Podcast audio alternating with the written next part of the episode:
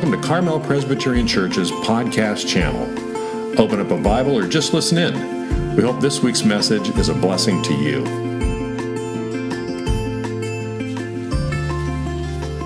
Good morning, everyone. It is a beautiful day, still a little brisk. I'm keeping my jacket on. Hope that's okay with you. And uh, as we take a look at Colossians chapter 1, if you did bring a Bible or if you're watching from home, we're going to be um, pri- actually primarily in Colossians 1, the first 14 verses. And um, we're going to take some more time to look at verses 15 through 20, not only today, but in the weeks to follow uh, as well. And so uh, I want to give you a little background and context um, for the passage today. So I'm going to walk through these verses. Um, today, verses 1 through 14, a little bit on 15 through 20, and then the ensuing weeks. To give you a little background on the text today, um, sitting about 100 miles inland of modern day Turkey, there's a city called Colossae, and it existed, and it had a mini revival, is what you could say. It was a small group of pagans. Uh, they turn to Christ, and Paul the Apostle hears about their newfound faith from the church leader. His name is Epaphras, and he's writing them, Paul is, with his helper Timothy, great name, by the way. And, and so, in order to instruct and encourage them, he writes this little letter called Colossians. It's a letter from Paul and Timothy to the church in Colossae.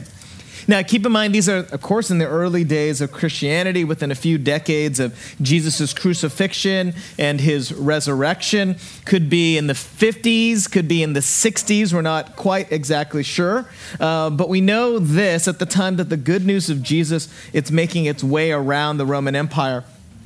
The Apostle Paul is the primary person who is discipling the Gentiles, these non Jews, as they form churches. And he's doing this all from a prison cell, which is quite impressive as well. So take a look at verses 1 and 2. Paul gives this introduction in Colossians 1. Paul, an apostle of Christ Jesus by the will of God, and Timothy, our brother, to the saints and faithful brothers in church at Colossae. Grace to you and peace from God our Father.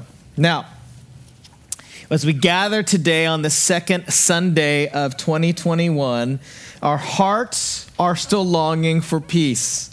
Paul was praying for them for grace and peace to infuse their lives. And I'll tell you, I learned something pretty quickly. A new year doesn't mean things auto- automatically get better, right? Man, I, uh, that changed pretty quickly. Um, I wanted to, uh, had all these plans. I wanted to uh, read the news less. And then January 6th happened, and I, all I've been doing is looking at news, right? So there goes that whole goal. Uh, but I do, I want to grow in Christ this year. It's a, it's a purposeful plan. I want to lean on God's grace and God's peace, just like Paul instructs here in verse 2. But here's the thing true peace cannot be found outside of Christ. And we know that more than ever. We need him. We don't need more news. I'm not saying news is bad, but man, we need more and more of Jesus to infuse our minds, infuse our hearts. True peace cannot be found outside of him. I had a call on Thursday after being glued to the TV, watching all the events from, from last Wednesday, Thursday, bleeding into, of course, the whole week. And Pastor Ronald Britt, he's a black pastor from the Greater Victory Temple I built a friendship with, he called me want to know how, how are you doing, Pastor Tim? I'm like, I should be calling you. How are you doing, Pastor Ron? He called me and he shared. He said, you know, honestly, our the black community is hurting. You know, it's hard to see some things that they saw, right? They're hurting. He said, but, but he said, Tim, but Tim, listen to this. I know God is a God of order and not of division. And Jesus prayed that we believers would be one as we bow down to Jesus. So I, am taking his word of encouragement to heart for me. I believe it's so true. We need to keep focused on this God of order and not of division and praying that we would be one. I'm so glad I have my friend, Pastor Ron. I'm saying, Lord, how, how can I lean into this oneness with our brothers and sisters of the Greater Victory Temple in this season? What does that look like to be one in Christ? You know, he was so encouraged to know that our that the CPC family, us here, we're praying for him. We're praying for their church that we we stand with them, we love them, and we, we're going to suffer together with them and rejoice with them together.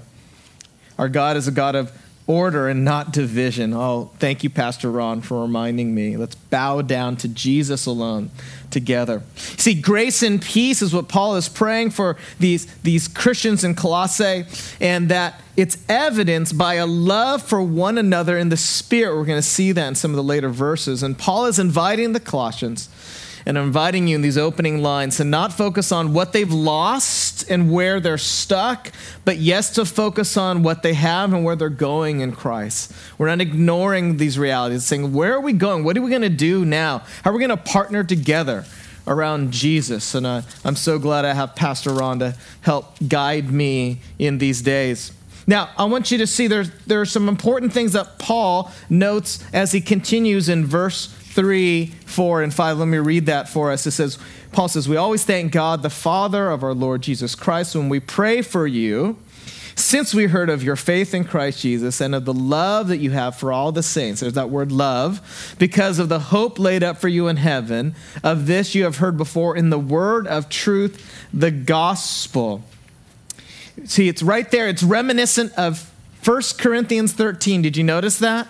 Where Paul is emphasizing the essentials for mature believers. He said faith, hope, and love. You're going to miss it if you don't if you don't see it. Paul was particularly impressed in verse 8 by this, your love in the spirit. Your love, faith, hope, and love. This Colossians 1 passage is just packed. It's like a mini uh, systematic theology of Paul, and in like just Colossians 1. It's so worth taking time to unpack. Paul is impressed with these people, their faith, their hope, and their love. Then it emphasizes in verse 8, but especially your love in the Spirit. And here's what I'm impressed by Paul Paul knows what it's like to pastor in a quarantine. He does. I know he does. He, he knows what it's like. He's sitting in a jail cell, doesn't have internet. can't be in person with his people. So you know what he's doing? He, he's, he's writing a letter, right? He's, he's trying to communicate. This is his, his blog post. This is his YouTube video. He writes this letter and he has it sent to people because it's like he's in quarantine himself. He can't talk to his people or reach these people in person. And what he's doing, he's pastoring his people by teaching them. He's in prison for sharing the gospel and he's what he's doing he's writing this letter. And he takes a bad situation and makes the best of it. He's teaching them. It's the first thing he's doing. Secondly he's pastoring his people by praying for them. Look at verse 9 if you're following along. Paul says and so from the day that we heard basically about their faith we have not ceased to pray for you asking that you may be filled with the knowledge of his will and all spiritual wisdom and understanding. And then jumping to verse 12, giving thanks to the Father. I want you to notice that Paul, he first is pastoring his people by teaching them, and secondly, he's pastoring his people by praying for them. And he says his prayers are without ceasing and with thanks. So I want you to know, my CPC family and those watching from home, I've been praying for you. I've been praying that God would carry us through this COVID season, that we would care for one another and yet not forget those, even outside of the CPC family, who are struggling, hurting from fires and sickness and loneliness. I'm praying for us to show above and over any political or theological identity that our true allegiance is King Jesus, always and forever. Paul never ceased in his praying and he prayed with gratitude. I want to let you know I'm grateful for you and I'm grateful for Pastor Ron for his friendship, for his encouragement, for this true partnership we have as we navigate these difficult and painful times. I'm grateful that I get to pastor this church through all the chaos of our times. So sometimes I'm like, Lord, really? This had to be my first year of pastoring a new church? Really? Really? Really? Could have been any other season, really. And Lord saying, Really? I'm so grateful that I have the honor the privilege, responsibility to pastor you in this season. I'm doing it imperfectly as I keep listening and trying to adjust my ways and my will around what the Lord wants. Keep praying for me. I'm grateful for the incredible faithfulness that I have seen amongst this church body. Faithful to the gospel. I've witnessed this church. We are bowing down to Jesus and no one else. See, I can see God's faithfulness through the faithfulness of his people as we journey together following Jesus. Take a look at verse 10, where Paul continues by saying this. He says, so as to walk in a manner worthy of the Lord, fully pleasing to Him, bearing fruit in every good work, and increasing in the knowledge of God. Oh man, he packed a lot in that one verse as well. Paul says, walk in the path of Jesus. Paul's saying, stay the course. Keep walking with Jesus on this journey. Amidst the chaos and confusion, keep focusing on the Lord Jesus, bearing the fruit of good works. What does that look like? Friends, it's caring for the homeless. It's feeding the hungry. It's delivering meals to the jobless. It's supporting missionaries. It's speaking the truth of the gospel and showing the truth of God's word in demonstrating love. And the word there is agape agape love, unconditional love, supernatural Jesus like love. That is what we are called to demonstrate. That's the journey. So we walk in a manner worthy of the Lord. Story goes a pastor was on a two hour flight from Chicago to Dallas. As he walked down the aisle after the landing, he actually noticed the cockpit open and he saw the pilot and he asked the pilot, he says, Do you really punch all those buttons that I see the past two hours? You really been touching any of those? And the pilot said, Actually, yeah, we've honestly on this flight, we touched them several thousands of times. He's like, We touch them all the time. And, and the pastor said, Really? He said, absolutely. The, pa- the pilot said, if you don't continue coming back to the original plan, to the route, the plane would end up in the ocean as a result of headwinds and tailwinds. There's always this constant drifting, and you have to continue to go back to these buttons to make sure that we end up in our destination, Dallas. And then the pastor asked, one more thing. So I got to find out what, what percentage that this plane was on target on our travel the last time. How, what percentage of time were we actually on target. He's like, only 1% of the time were we perfectly on target. Had to keep adjusting as we flew. We're always making adjustments. I want you to see Paul is telling believers to walk in a manner worthy of the Lord, to keep walking, right? But it doesn't mean you're not making adjustments. Keep walking because guess what? We are prone to wander, as the song says. Prone to wander. Lord, I feel it. We got to keep making adjustments, keep following Jesus. See, we got to stay the course. If we aren't bearing fruit that resembles the agape love of Jesus, we need to make adjustments, church. When people look at us, when they hear us, when they encounter us, they're supposed to experience the love of Jesus. You see, each day you spend time with the Lord in prayer, in scripture, increasing in godly knowledge. These are all good things. Every day we're trying to yield to the Spirit's nudge, though, towards loving others. All this knowledge is no good unless it's expressed in agape love. Loving others. That's the adjustment to, to keep us on course. It's a constant intention to stay on course with Jesus. And then Paul continues as he says in verse 11 through 14, he says, being strengthened with all power according to his glorious might for all endurance and patience with joy. Verse 12, giving thanks to the Father who has qualified you to share in the inheritance of the saints in light. He has delivered us from the domain of darkness and transferred us to the kingdom of his beloved Son, in whom we have redemption, the forgiveness of sins. Wow, Paul did it again. A ton of beautiful thoughts in there. First of all, Paul reminds us that God is the great deliverer. The word he uses in verse 13, delivered, is methistemi, that word in verse 13. It reminds them that Jesus came on a rescue mission. That's the image that Paul is giving them. that they are rescued. And then notice in that verse it says, then they're transferred into a new kingdom of Jesus. And he talks about this domain of darkness they've been rescued from. What is this domain of darkness? It's this whole era before Christ returns when Satan and his demons will be banished forever. And friends, we live in a season before Christ returns where we see darkness. And we've seen dark days this past week, horrendous things. The domain of darkness.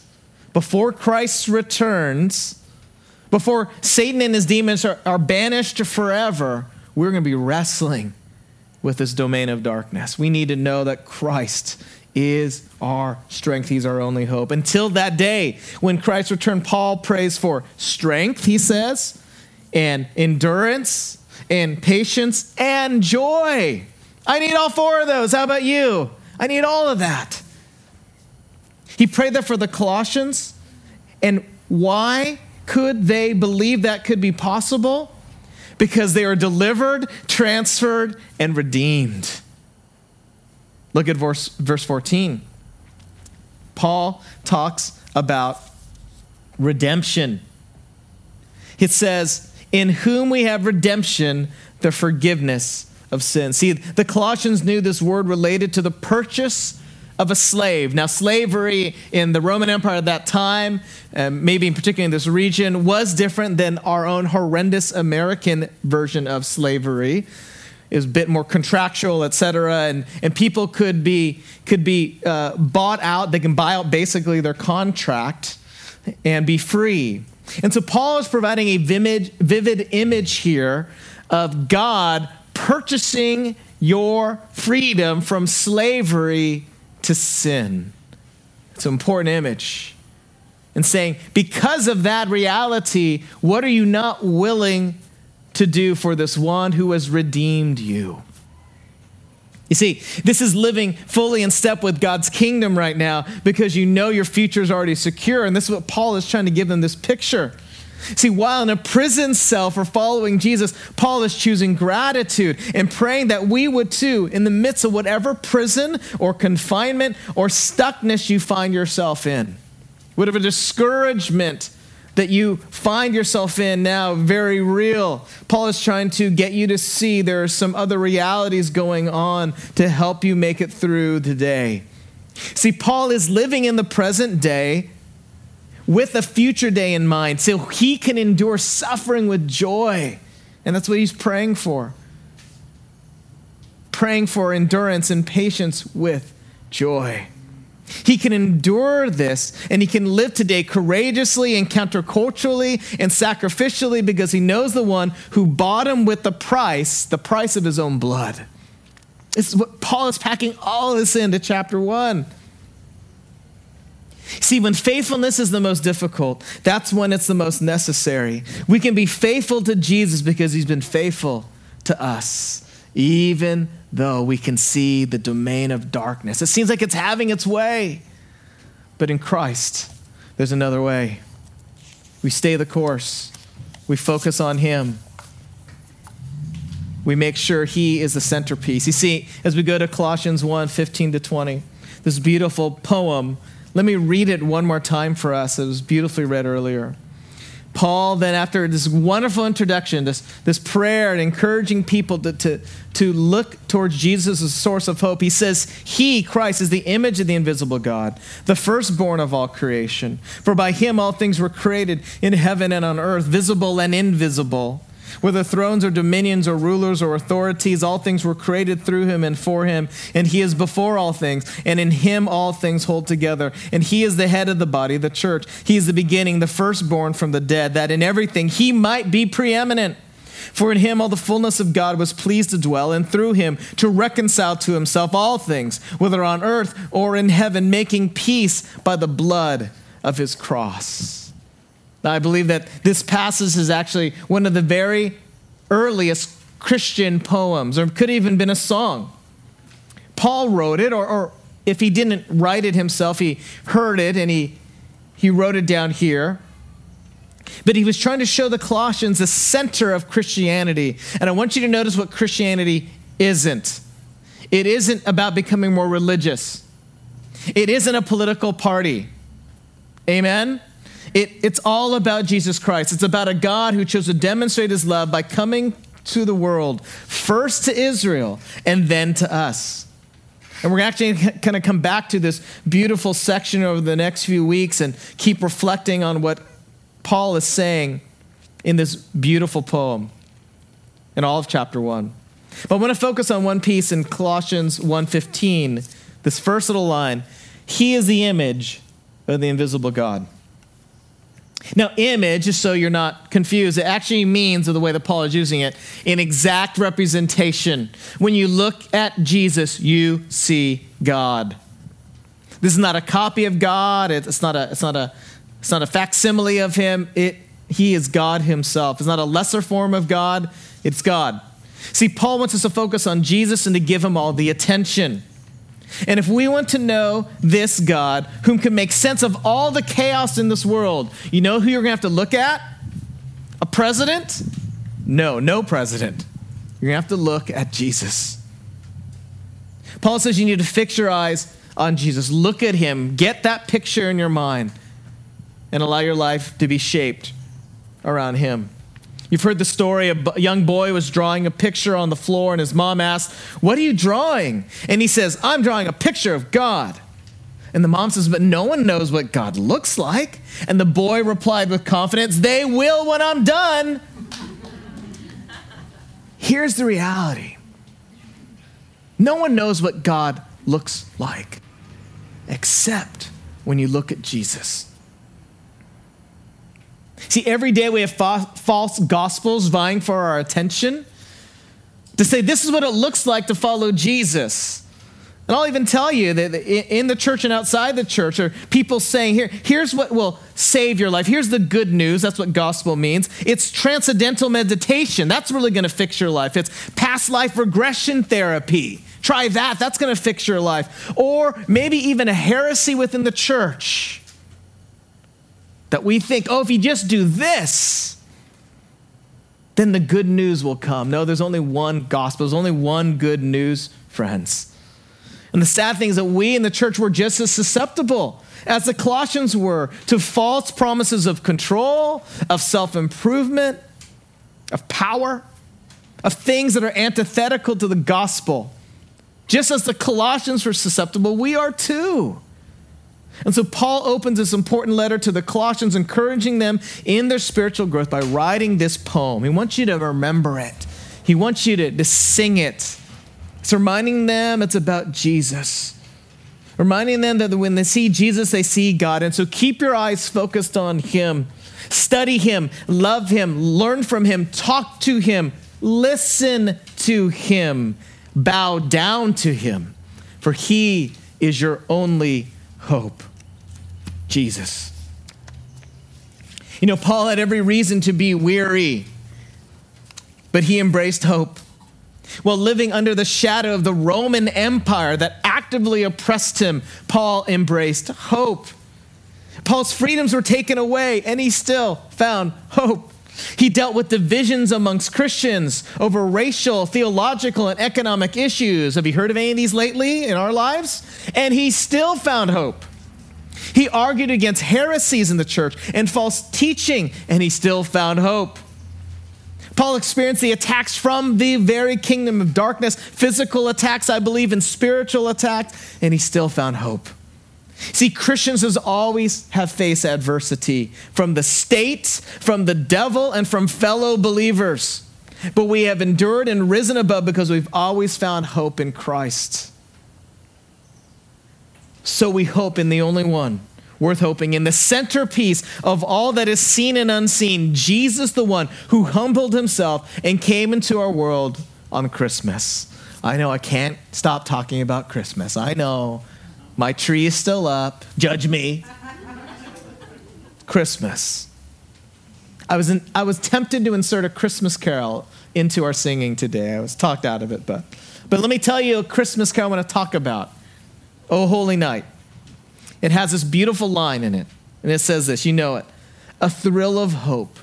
A weary world rejoices, for yonder breaks a new and glorious morn. Has our world been weary anytime recently? I need this song because a new day has dawned. And it's because of Biden? No. A new day has dawned because the election can be overturned? No. A new day has dawned because the stock market is going to rebound? Well, I hope so, but no. That is not why a new day has dawned. It's not even because of the vaccine, which is good news. That is not why we can have a thrill of hope, why we can rejoice. No, it's because Christ came. And he becomes the center of our lives as we keep focused on him and keep making those adjustments to make sure we're centered on him, that we really have agape love showing in our lives by the way people see us and experience us. Oh, when that happens, when we live by his law of love and his gospel of peace, people are going to see the goodness of God in our lives and our world will be different. See, God wants to take you from where you are to where He wants you to be. He is committed to help you stay the course as you focus on Him. He wants to use your life to breathe hope into a weary world. He is it. Let me ask you a question. When people see our lives, do they see Christ? Paul writes later in Colossians chapter 3 verse 17 he says this and whatever you do or say do it as a representative of the Lord Jesus giving thanks through him to God the Father. So I want to give you this little connection here as we wrap up. Christ is the image of the invisible God, right? And we are called to be representatives of Christ, Paul is saying to the Colossians. And so when people look at Jesus, they should see the Father. When people look at the way Jesus taught and loved and forgave and spoke truth, they understand that's what the Father looks like. And when people look at you, they're supposed to see Jesus because you're a representative of Him. The way you love, the way you listen, the way you care. They're supposed to be able to see Jesus because you are a Christ follower. Is there evidence in your life that you put your trust in Jesus alone? Or is there some other authority that is more clear to people that you bow down to? Because the Bible makes it clear it's Jesus, it's always Jesus. Every day you live is another brushstroke on the canvas of your life. And God is painting something beautiful, I believe. But I ask you, are you yielding to Him? Are you yielding to Him? Are you submitting to Him your one true King? Because what is that picture that people are seeing in your life? Are they seeing the agape love of Jesus as a representative of Him? What are they seeing? See, Jesus came to rescue us and to usher into his family, growing us into his likeness until he comes again. And so let's keep our focus on him and him alone. And we can endure discouragements and, and, and avoiding these deviations from the destination he has before us by staying focused. We must check ourselves regularly from straying from God's course. I'm going to end with this that Isaiah 40, verse 31 says this. But those who hope in the Lord will renew their strength. I've been, I've been meditating on this section of Scripture for weeks. Was looking for some hope this week. And I was, I was singing this that those who hope in the Lord will renew their strength. I would love for us this week, all of us, CPC, all of you watching from home, let's all meditate on this scripture, Isaiah 40, verses 27 through 31. And as we meditate on it this week, as a church family, we'll be focused on God and praying for his sustenance as we begin 2021. But those who hope in the Lord will renew their strength. Friends, it's time to pray for our nation by praying for our outgoing president and vice president and praying for the incoming president elect and vice president elect. Our daily hope is in Jesus. Would you join me in prayer? Lord, forgive us when we are not good representatives that reveal your kingdom of love. We pray for truth to prevail. We pray for a peaceful transition of power. And for us, as followers of you, representatives, that as we bow down to you, Jesus Christ alone, that we will not bow down to any prophet or personality or pundit or political power. For Lord, may your grace and peace be the fruit of us, your followers, that people will experience your agape love. Lord, we are your representatives. Lord, shine your love through us. We ask this in your name, Jesus Christ. Amen. Thank you for listening.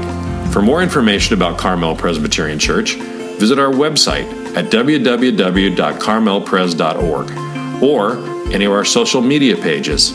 Have a blessed rest of your week.